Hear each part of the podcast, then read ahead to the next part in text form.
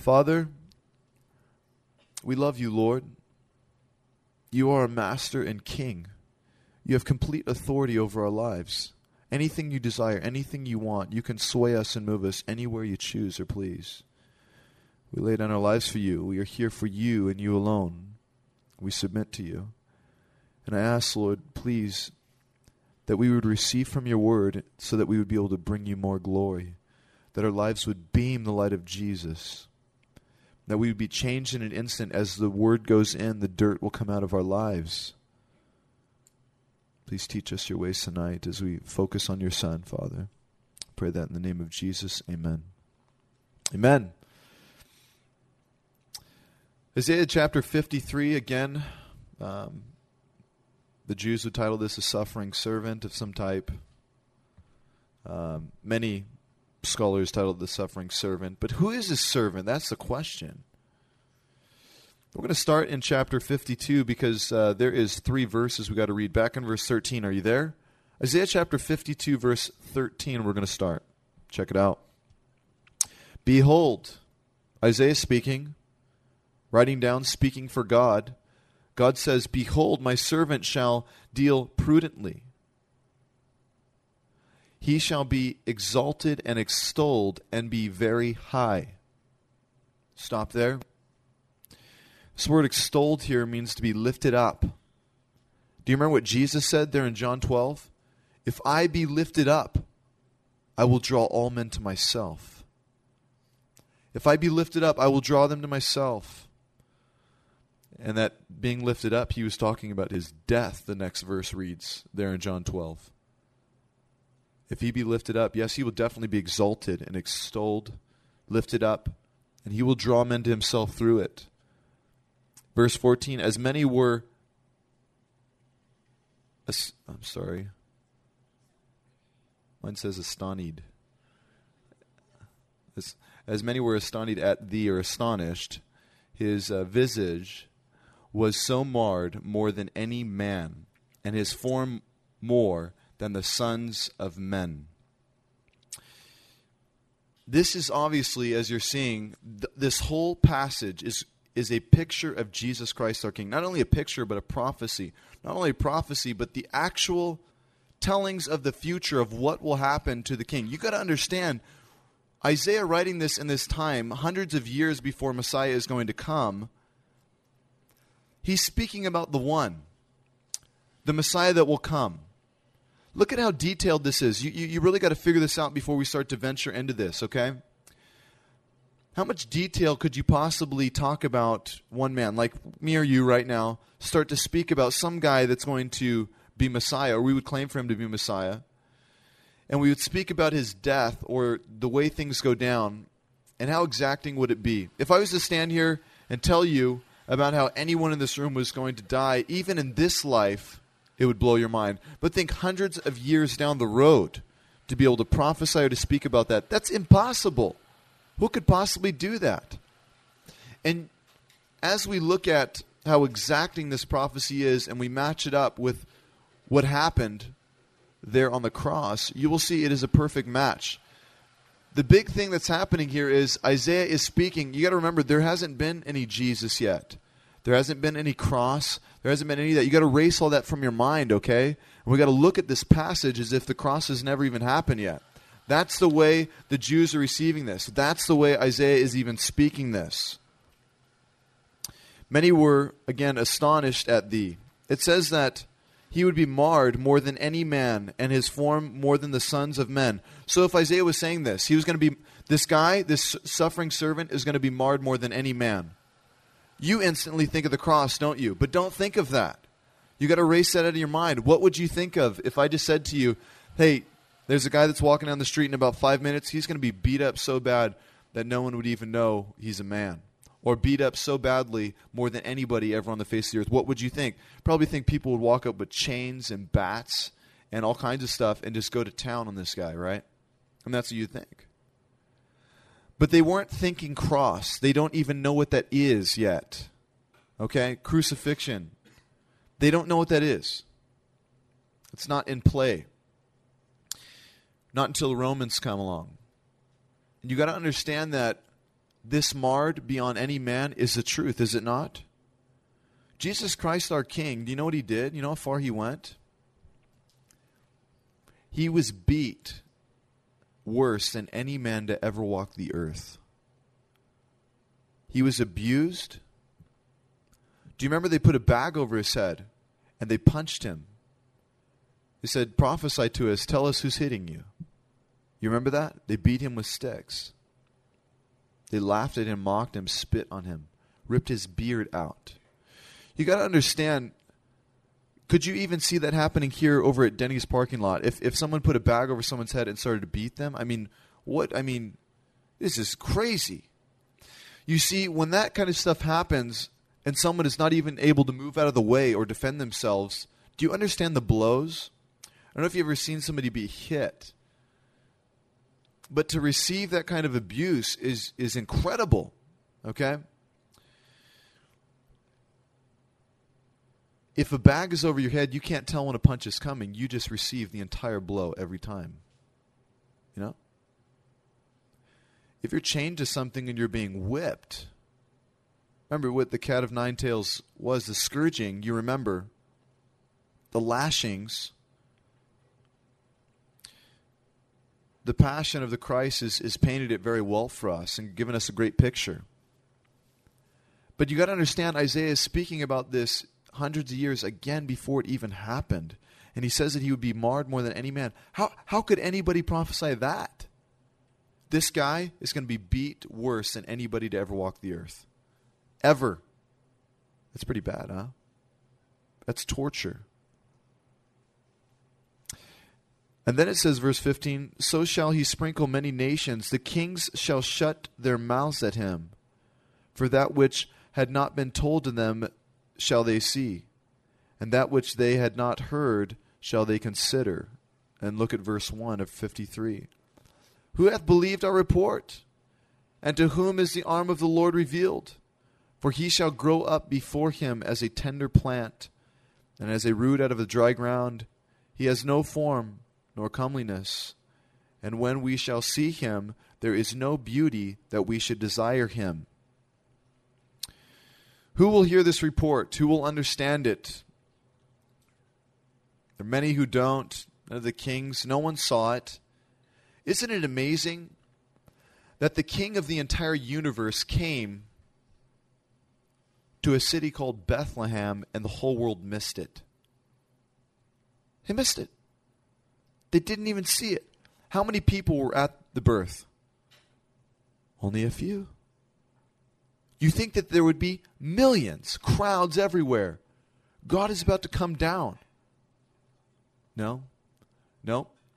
And you think that he would have been born in at least a five star hotel. I mean, a hospital is really nice, but, you know, at least something that's pretty comfortable. No. He springs up in the middle of nowhere. It says it there, doesn't it? It says, For he shall grow up before him as a tender plant, and as a root out of the dry ground. It was definitely dry ground where he came. I mean, what's going on out in Bethlehem, anyways?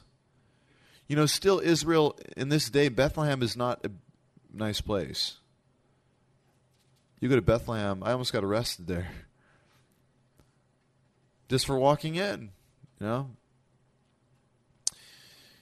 It's not the most beautiful. I mean, it's just like a it's just like a rundown town, you know, a real ghetto. And um, it's just amazing the way that the king came to the earth. He didn't come on a Clydesdale horse. He came in on a donkey. Okay? He wasn't born in the best hospital, hospital, you know, UCLA. No, he wasn't born. No. He came in some barn. He's born in a barn. I mean, the animals, the everything right there. Just let's just go find. Let's go to Norco. Let's find a little barn over there. And say, oh, this looks like a good spot for a king to be born. Wow. But he breaks forth the dry ground. That's for sure. You know that there. It's been 400 years when Messiah comes. When Messiah actually comes to the earth there and is born, it's been 400 years since God has spoken to the people. No prophet, nothing. 400 years. It's a long time, huh? Now, when we talk about Bible times, like 400 years, yeah, no big deal. You won't even live 100 years. 400 years is a long time. Four generations, no one's spoken, no one said anything. God has not spoken to the people, and then all of a sudden, out of the dry ground, this tender plant starts to come forth. And he was definitely tender, wasn't he? Our king? I really like to paint Jesus as the lion and the lamb, you know? I mean, he was a man's man. You know, he worked with his hands, he was a carpenter. Brothers, if you don't know what it's like to work with your hands, go do it. You little sissies. Get dirty every once in a while, you know? Get those hands dirty. That's what men do. Grow some hair on your chest. Get out there in the field and work hard. Work with your hands. It's it's the curse, man. That's what you got to do. You got to experience what it means to work. Go get a blister or two every once in a while, you know? Sometimes I don't like I work in the office now, it just bugs me.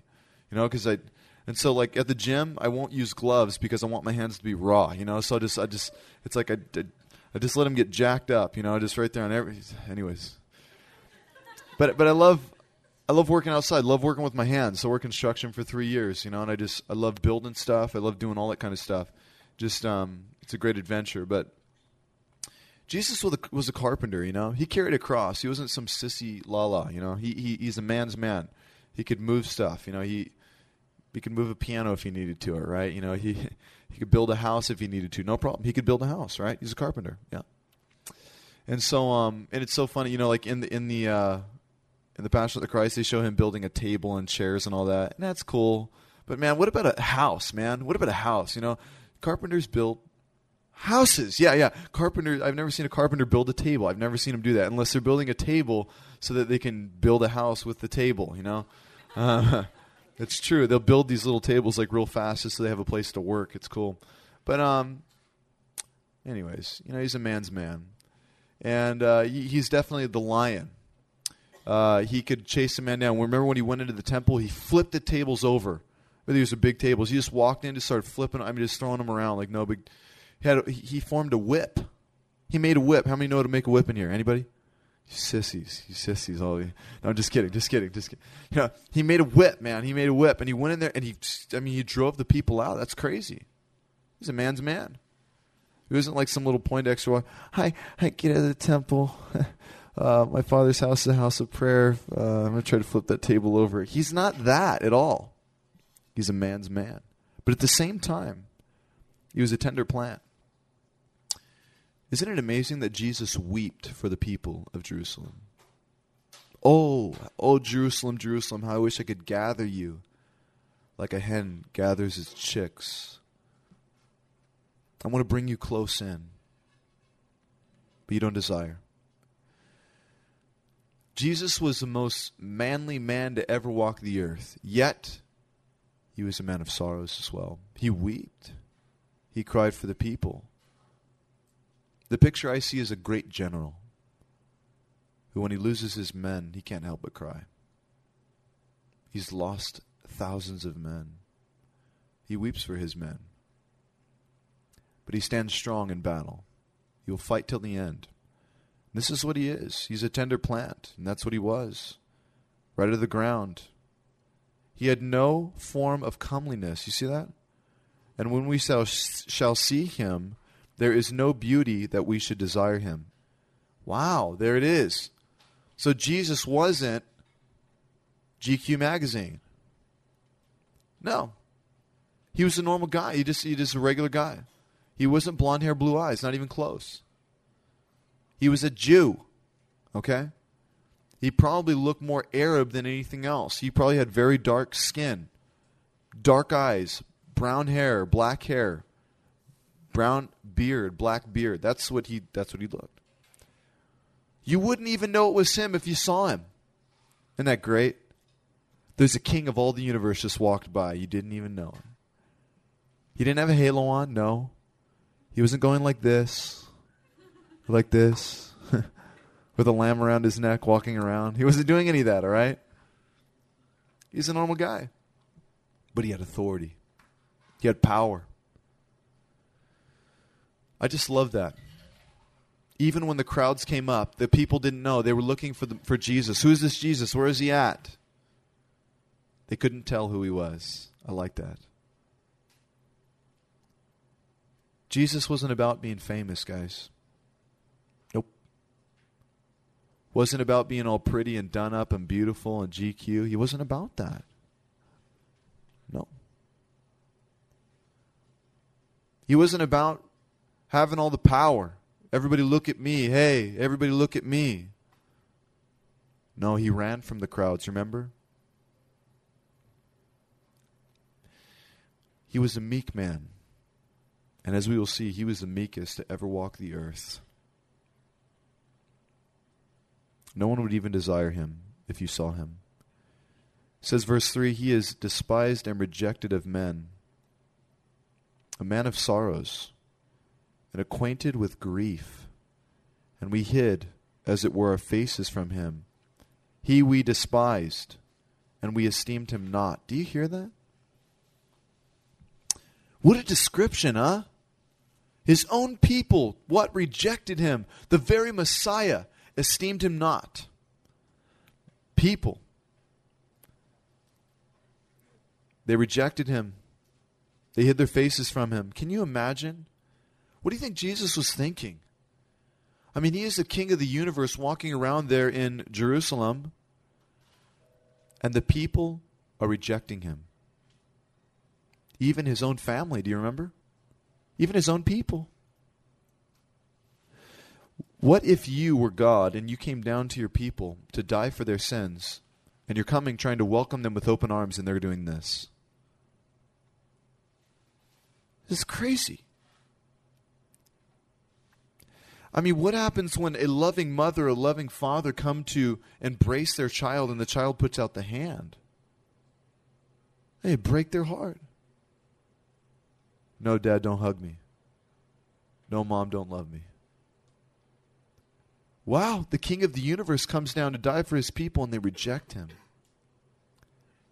What a bummer, man. Sad, that's exactly what happened, isn't it? They missed it. They missed the whole thing. God came down as a man and lived, and they missed the whole thing. It just blows my mind. They actually despised him. They didn't just like not pay attention, they despised and put him down.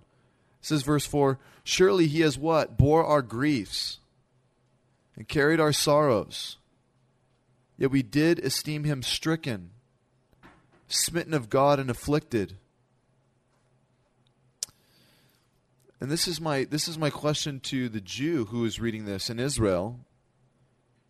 He has bore our griefs and carried our sorrows. He was stricken and smitten of God and afflicted. Who is that? He's bore our griefs. Interesting. This verse here is epic. For it tells us that he bore all of our griefs, all of our sorrows, and everything, every wicked, thing that we have ever done. Now, now, now, we, we've got to figure this out real quick because this is a big deal.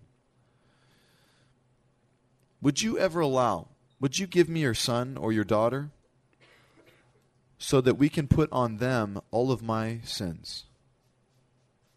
Would you give me any one of your children? Let's send them to prison for something that I have done wrong. No, you can't do that. Who would offer up their child as a sacrifice? For me. Just for me. Come on, I'm a nice guy. Would you give your child for me? Father has gone so far to give his son for the sins of the world. What if you walked into a prison, you see a hundred rapists, you see a hundred molesters, you see a hundred murderers, you see 300 wicked guys there. The wicked, the, the sickest of the sick. Would any one of you say, okay, what we're going to do is we're going to take my son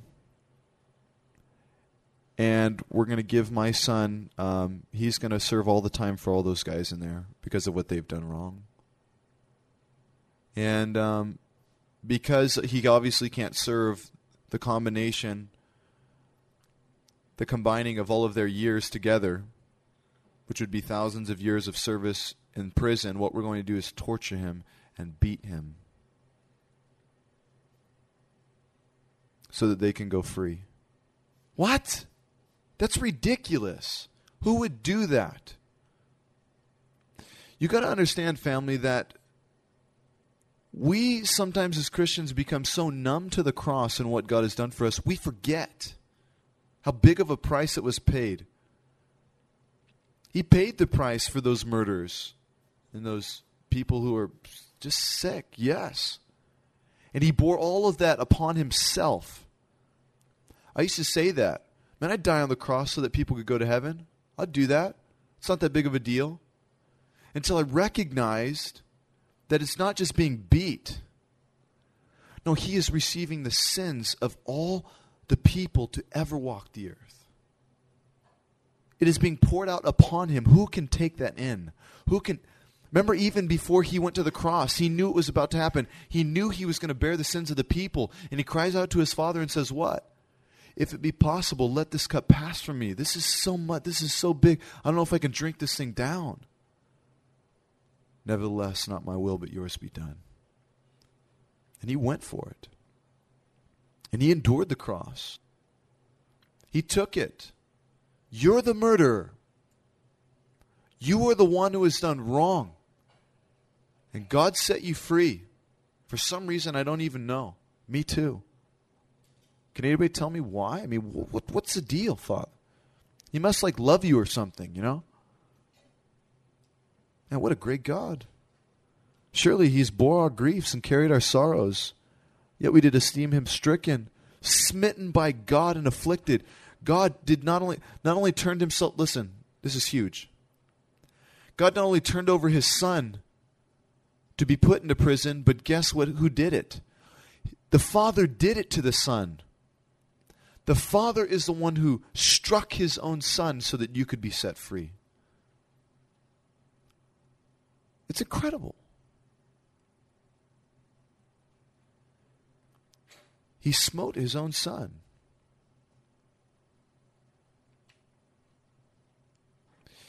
It's the picture of Abraham and Isaac. Do you remember? Do you remember when Abraham was going up to the mountain to sacrifice his son because God had asked him to. Do you remember that story? There in Genesis 22?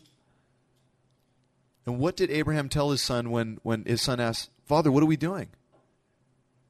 He says, We're going to worship. We're going up to the mountain to worship, son. Wow. He takes him up there to the altar and he says, What? Father, you said we're going up to worship, but there's no ram. There's no lamb. There's nothing to sacrifice. And the King James Version says, The Lord will provide himself a lamb. Himself. Himself, the lamb.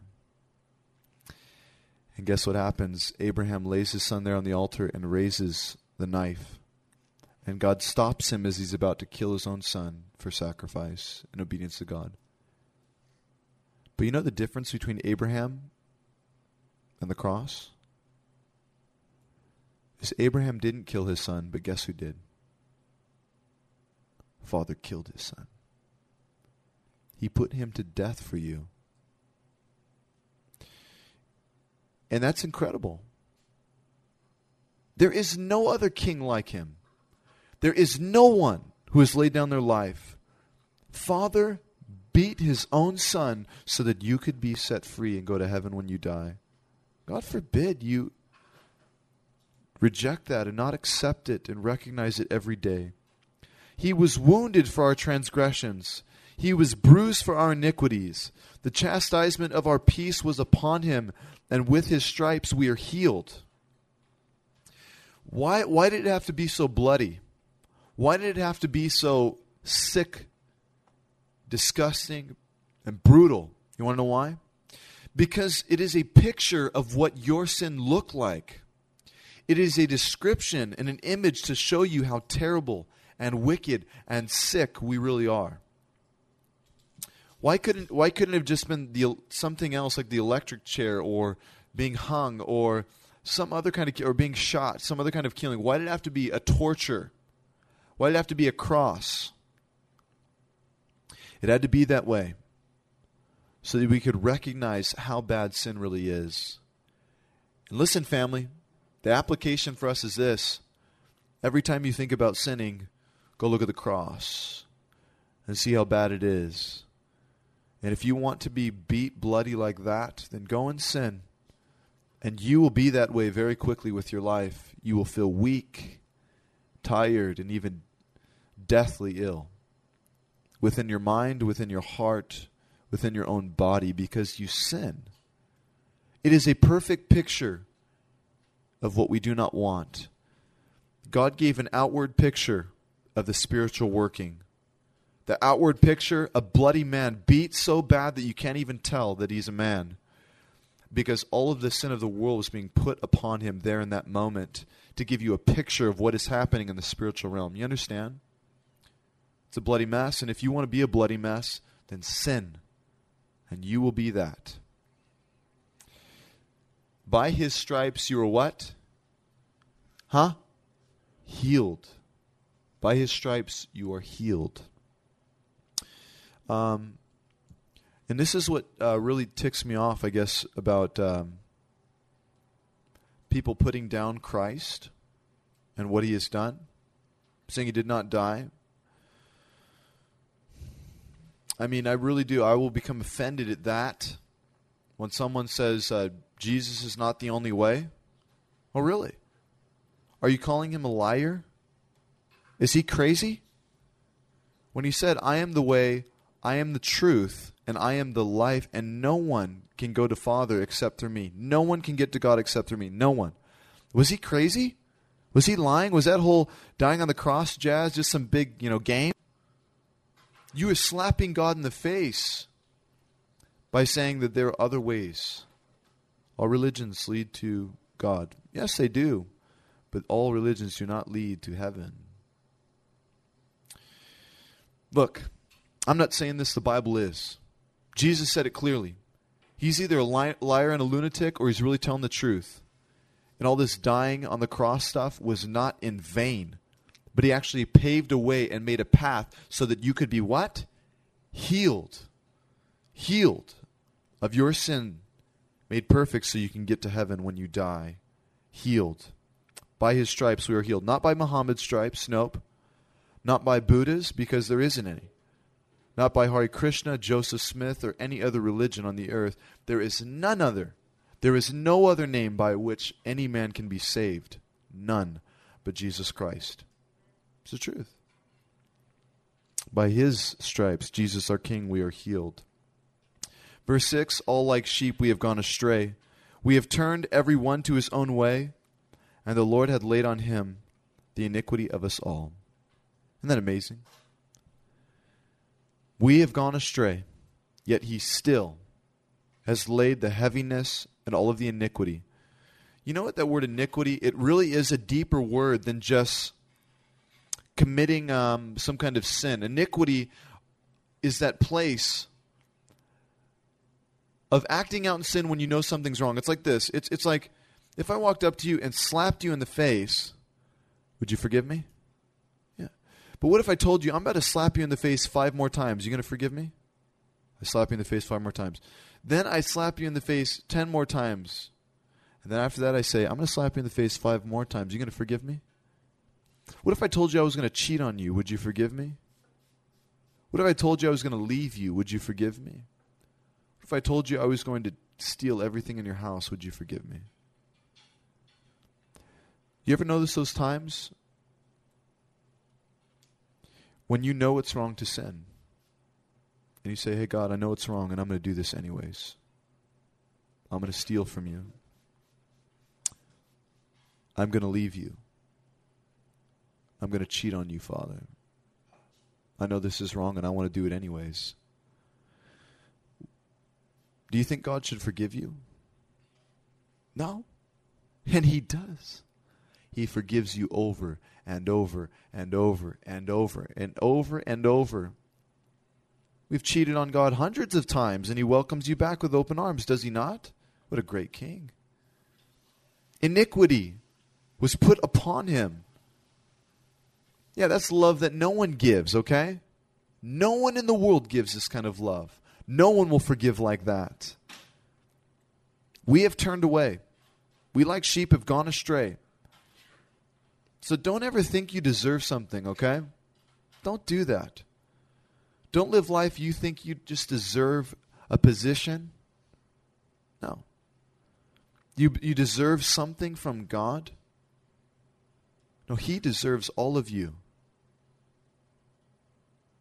We don't deserve anything, and so anything that you get, you've got to understand what a privilege and blessing it is. Listen, you know, you know what?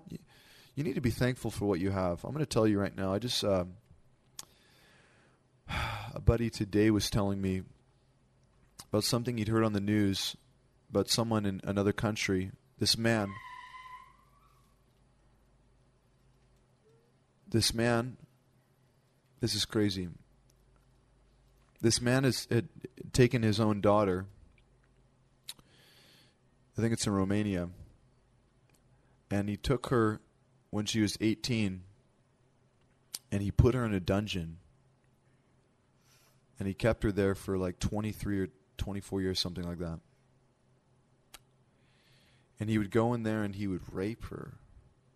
And he had seven children with her and she just finally got out. Someone finally discovered and found out. She's like 40 something. And she's trapped in there. And for any one of us to think that we deserve something, shame on us.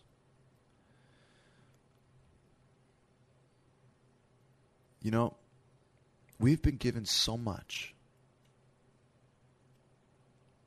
And I praise God that God is just and He knows what He's doing and that He will take care of that situation.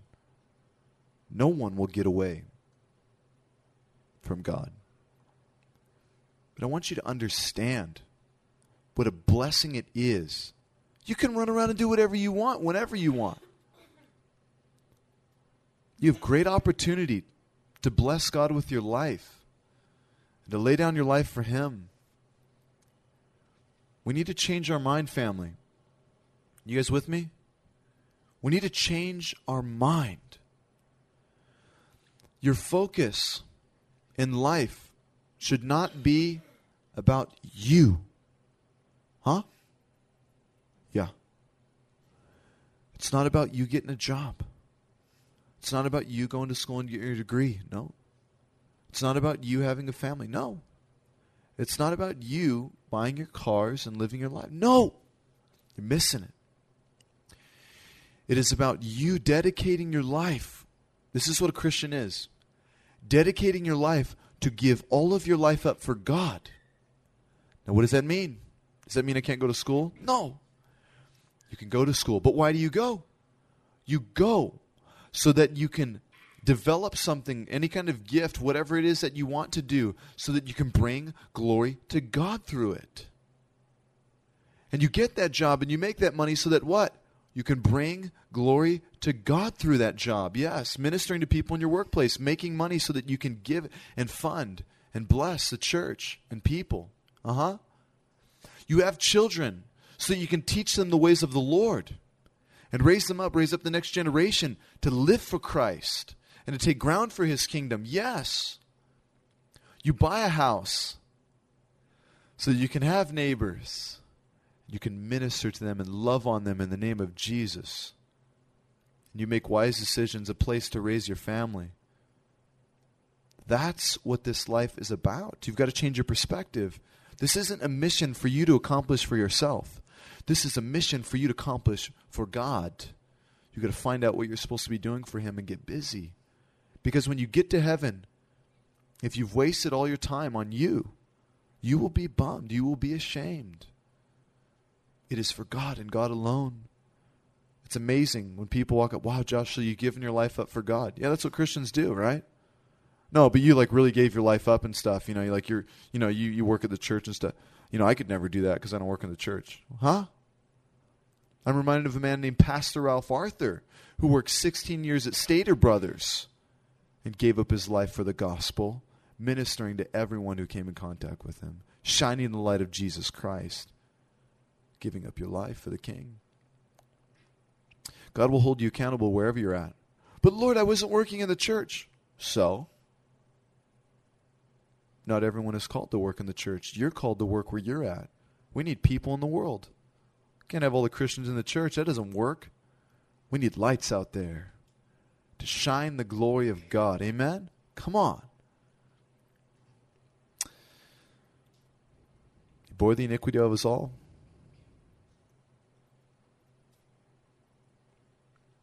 He set us free. We got to use it for His glory. He deserves it. Look at verse 7. How many more scriptures I got? Okay, we're, we're, we're good. He was oppressed. He was afflicted, yet what? He opened not his mouth. He is brought as a lamb to the slaughter, and as a shear before her he- shears is dumb. So she op- so he opened not his mouth. Did you hear that? How many of you know how to keep your mouth shut? You know when your mom says something to you, got to say something. Got to say something back, huh?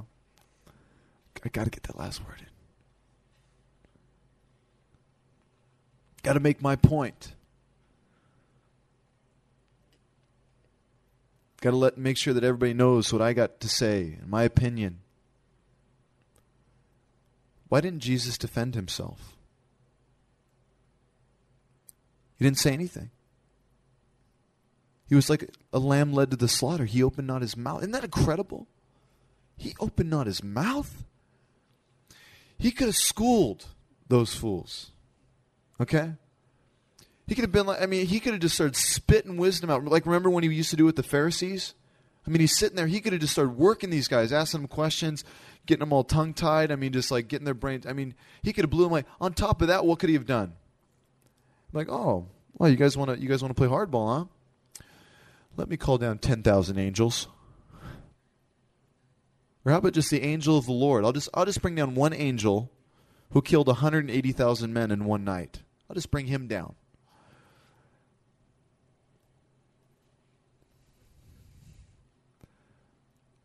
He didn't. What an amazing example for us, huh? Sometimes you think you need to make your point. You need to defend yourself. Hey, if you're not guilty, you don't need to say anything. Jesus was not guilty, he was innocent. And we need to take this to heart as Christians. I've learned this in my own life. A lot of accusations get raised up against me all the time. All the time. If I'm innocent, then I just don't say anything. It's the best thing I could ever do. Just be quiet and let God exalt. It's the best thing you could ever do. Keep quiet. When you argue, just makes things more heated, doesn't it? Just messes things up. You got to make your point. Make sure everybody knows why. Jesus didn't. Wow. If anybody was right, it was him. He opened not his mouth. Verse 8 He was taken from prison and from judgment. And who shall declare this generation? For he was cut off out of the land of the living. For the transgression of my people was he stricken. Wow. He's put in prison. You remember? He was held before the council, questioned him. I mean, it, he went through it all. And he made his grave with the wicked and with the rich in his death, because he had done no violence, neither was any deceit in his mouth. Jesus has set the ultimate ex- example for us humility. Made his grave with the wicked, didn't he? Who was he there on the cross with? A bunch of thieves. Isn't that crazy? The most innocent man to ever walk the earth, the purest man to ever walk the earth. He's nailed to a cross up there with two just wicked guys, as if he's one of them. And remember, one guy recognizes the guy. One guy says, Man, you are the Son of the living God. Please let me be with you in paradise, your Lord. The other guy's like, doesn't recognize anything, completely missing the whole point of what's going on there. It's sad. He died with the wicked. And he had a rich man's death, or he went to the grave, remember, in the rich man's tomb? Yeah. Look at all these little, little things. I've been to the tomb there in Israel. It is. It's a nice tomb. For back in that day, I mean, it's huge. I mean, you could walk in, and uh, it's in a garden, and um, it's just it's it's basically everything that this is saying. It says there in verse ten. Are you there? Yet it pleased the Lord to bruise him. It what? It ple- say that with me. It pleased the Lord to bruise him. Say it again. It pleased the Lord to bruise him. Did you get that? It pleased the Lord to bruise him. He had put him to grief. When thou shalt make his soul an offering for sin, he shall see his seed, and he shall prolong his days, and the pleasure of the Lord shall prosper in his hand. It pleased God to bruise him. Do you remember Hebrews chapter 12? Oh, yes, but it was the joy that was set before him that he endured the cross. Who is the joy that was set before him that he endured the cross? It's us. It's you. It's absolutely incredible that God would go that far for us and lay down his life for us. And the joy, the whole reason he keeps doing it, the whole reason is because of you, because of you, because of you. You were the joy. You were what he was thinking about. Yes, you individually when he was dying on that cross. He had you in mind. It's amazing. Amazing. He shall see of the travail of his soul and shall be satisfied. By his knowledge shall my righteousness I'm sorry, shall my righteous servant justify many, for he shall hear their iniquities. Therefore will I divide him a portion with the great, and he shall divide the spoil with the strong, because he hath poured out his soul unto death. You see that? He has poured out his soul unto death. And he was numbered with the transgressors, and he bare the sins of many, and made intercession for the transgressors.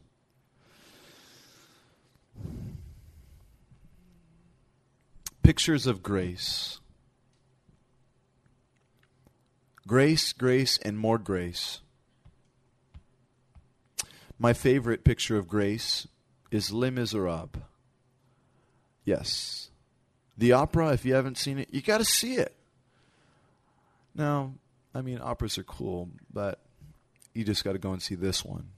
This is the one. Les Miserables. Let me tell you about it just quickly. The perfect picture of grace it is the love that only God gives. It is the love that He has only given to us. And there is a man who is in prison or is in jail, but he has been set free. Jean Valjean. Yes, that's his name. And uh, he is set free. And he doesn't have a place to stay. And so the priest takes him in there in the town. Yeah, the priest takes him in. And what happens? Well, he comes in and the priest makes him dinner. You know the story? Makes him dinner, and there he is eating on silver plates. There's silver candlesticks in front of him and silver silverware in front of him. Yes, not ster- sterling silver. It's the real stuff. Uh huh. And the priest there makes him a bed and says, "Yes, um, you know, you can go to bed um, uh, whenever you'd like. You know, finish eating." And so he goes off to bed. And there, Jean Valjean, what happens? He's sitting there, recognizes the silver is right in front of him, and chooses to steal it. He tucks it in his coat. And he goes as on his way out, which the movie depicts, but I don't think the opera does, but the movie does. He walks up, and on his way out, the priest says, What are you doing? And he kicks him and punches him out. And then he runs out of the house and leaves the priest there on the floor.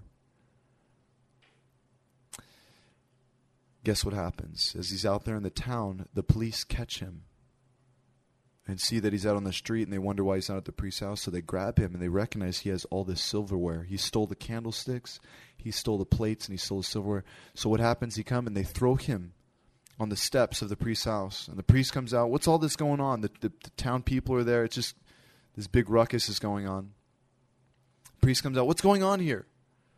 It's like, look, this man that you took in, he took all your silverware. He took all the silver last night. And the priest looks down at him and says, He didn't take that. I gave it to him. He says, Let me go inside and get the rest. And he goes and he gets the silverware and he gives it to him. And Jean Valjean is changed forever in an instant because the love of God is shown to him. When someone deserved punishment, they were given grace, mercy. And that is what God has done for you. You deserve hell. And God has set you free. You deserve to be put on that cross, for you've done wrong. Jesus did not do wrong. And he took on the cross what you did wrong and set you free. Isn't he a great king? That's why I say, long live the king. He's the greatest king forever. There's none like him. Don't miss out on that. If you come here tonight and you have not bowed the knee to Jesus Christ, I'm asking you why. What is holding you back from giving up all of your life to God? Maybe you're just that average Joe Christian. You go to church, you do your thing, but you have not submitted yourself to God fully. God's speaking to you tonight. He has given up everything for you. The least you can do is bow the knee and give your life to Him. And I would challenge, even as I pray, as I pray and we bow our heads, that you would make a decision to follow Christ. That you would make a decision to recognize what He has done for you so you can have heaven when you die. So sins can be forgiven. And so that you can be set free and start pursuing a life of righteousness. If you don't know God, you can know Him tonight. The Bible says, Confess with your mouth that Jesus is Lord and believe in your heart that He is raised from the dead. And you will actually be saved in that moment that you believe. That's what it takes a change of mind, a change of heart, a change of direction in your life. And those of you who are Christians and you have just not been walking accordingly, not focused on the King correctly, not recognizing daily what He's done for you, it's important. Let it be a declaration in your life today where you say, you know what? He's gone so far from me. The least I can do is remember Him daily and focus my life upon Him for the rest of my days. His mission is my mission. Whatever He wants, I want. Let that be your prayer. Let that be what you desire. Can I pray? Let's bow our heads. Father, Father, do you hear us? I thank you so much for this group and all the work that you're doing in us. And Lord, we want to say thank you right now for sending your son down. You beat your own son you smote your own son for us. You put him to death so that we could be set free. Father, we are forever grateful and thankful. We do not take that for granted tonight. And we choose to lay down our lives for you. Lord, there are some here in this room who need to lay down their lives for you. And I pray that even during this prayer, they would just acknowledge and say deep within their soul, I want to serve you, God, with all my heart. I want you to be my king my master, I am your servant and your slave. Show me where you'd have me to go. I lay my life before you. Be my God and be my Savior. Father, help them, those who acknowledge you and step forth in that, to walk with you and to truly repent with all of their hearts and to turn from their lifestyle and live according to your will and your desires and your word. Help the Christians here, God, who are not walking close to you, to say to you, God, I haven't been walking the way that I should. I lay down my life from this moment on to live for your kingdom and to go as far as you desire me to go, to not live this life for me any longer, but for you and you alone. I will not make decisions unless you are a part of my decisions. It's all about you. This life is about you. It's about serving you. Please help them, Father, those that make a stand. make a decision to follow you. Father, would you bless them and keep them? Would your face shine upon them? Would you be gracious unto them and give them peace? We need you, Lord. We walk out of this place exalting you with all of our hearts. In the name of Jesus, your Son, we pray these things, who laid down his life for us. Amen. Amen. Amen.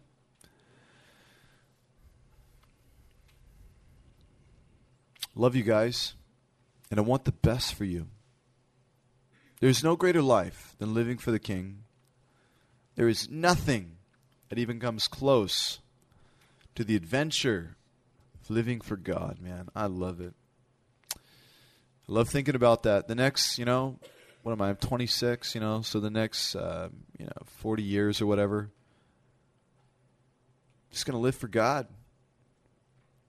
Just keep asking him what he wants. I'm going to bring as many people into the kingdom as I can lay down my life for him if I can. Going to manipulate and change as many minds as I possibly can to serve him and to live for him and to bow the knee to him.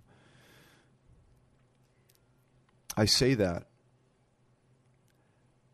because I hope that you do the same. Please.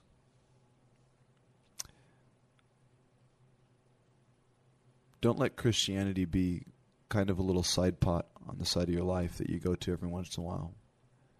Make it your life. That's all it is. That's what a Christian is. Wherever you are, whatever you do, do it under the glory of God. Amen? Everywhere. Everywhere. Eating Chinese food? Do it under the glory of God. Snowboarding? Under the glory of God. Working on your car? Hey, under the glory of God. All of it because you never know who's going to come in contact with you, you know? It's the mechanic that needs to know Jesus. It's that person who fell on the slopes that needs to know Jesus. It's that lady across the counter serving you Chinese food that needs to know Jesus. We've got to take ground for the kingdom. Everywhere we go, your boss needs to know Christ. Uh huh. And he or she will come to Christ because of your example, because you work harder than anyone. And they don't get why you're so honest you talk about Jesus a lot. You just love people. That's what we're called to. Amen? Amen, Michael? That's what we're called to, man. Love you guys. Um, we'll see you next week, all right?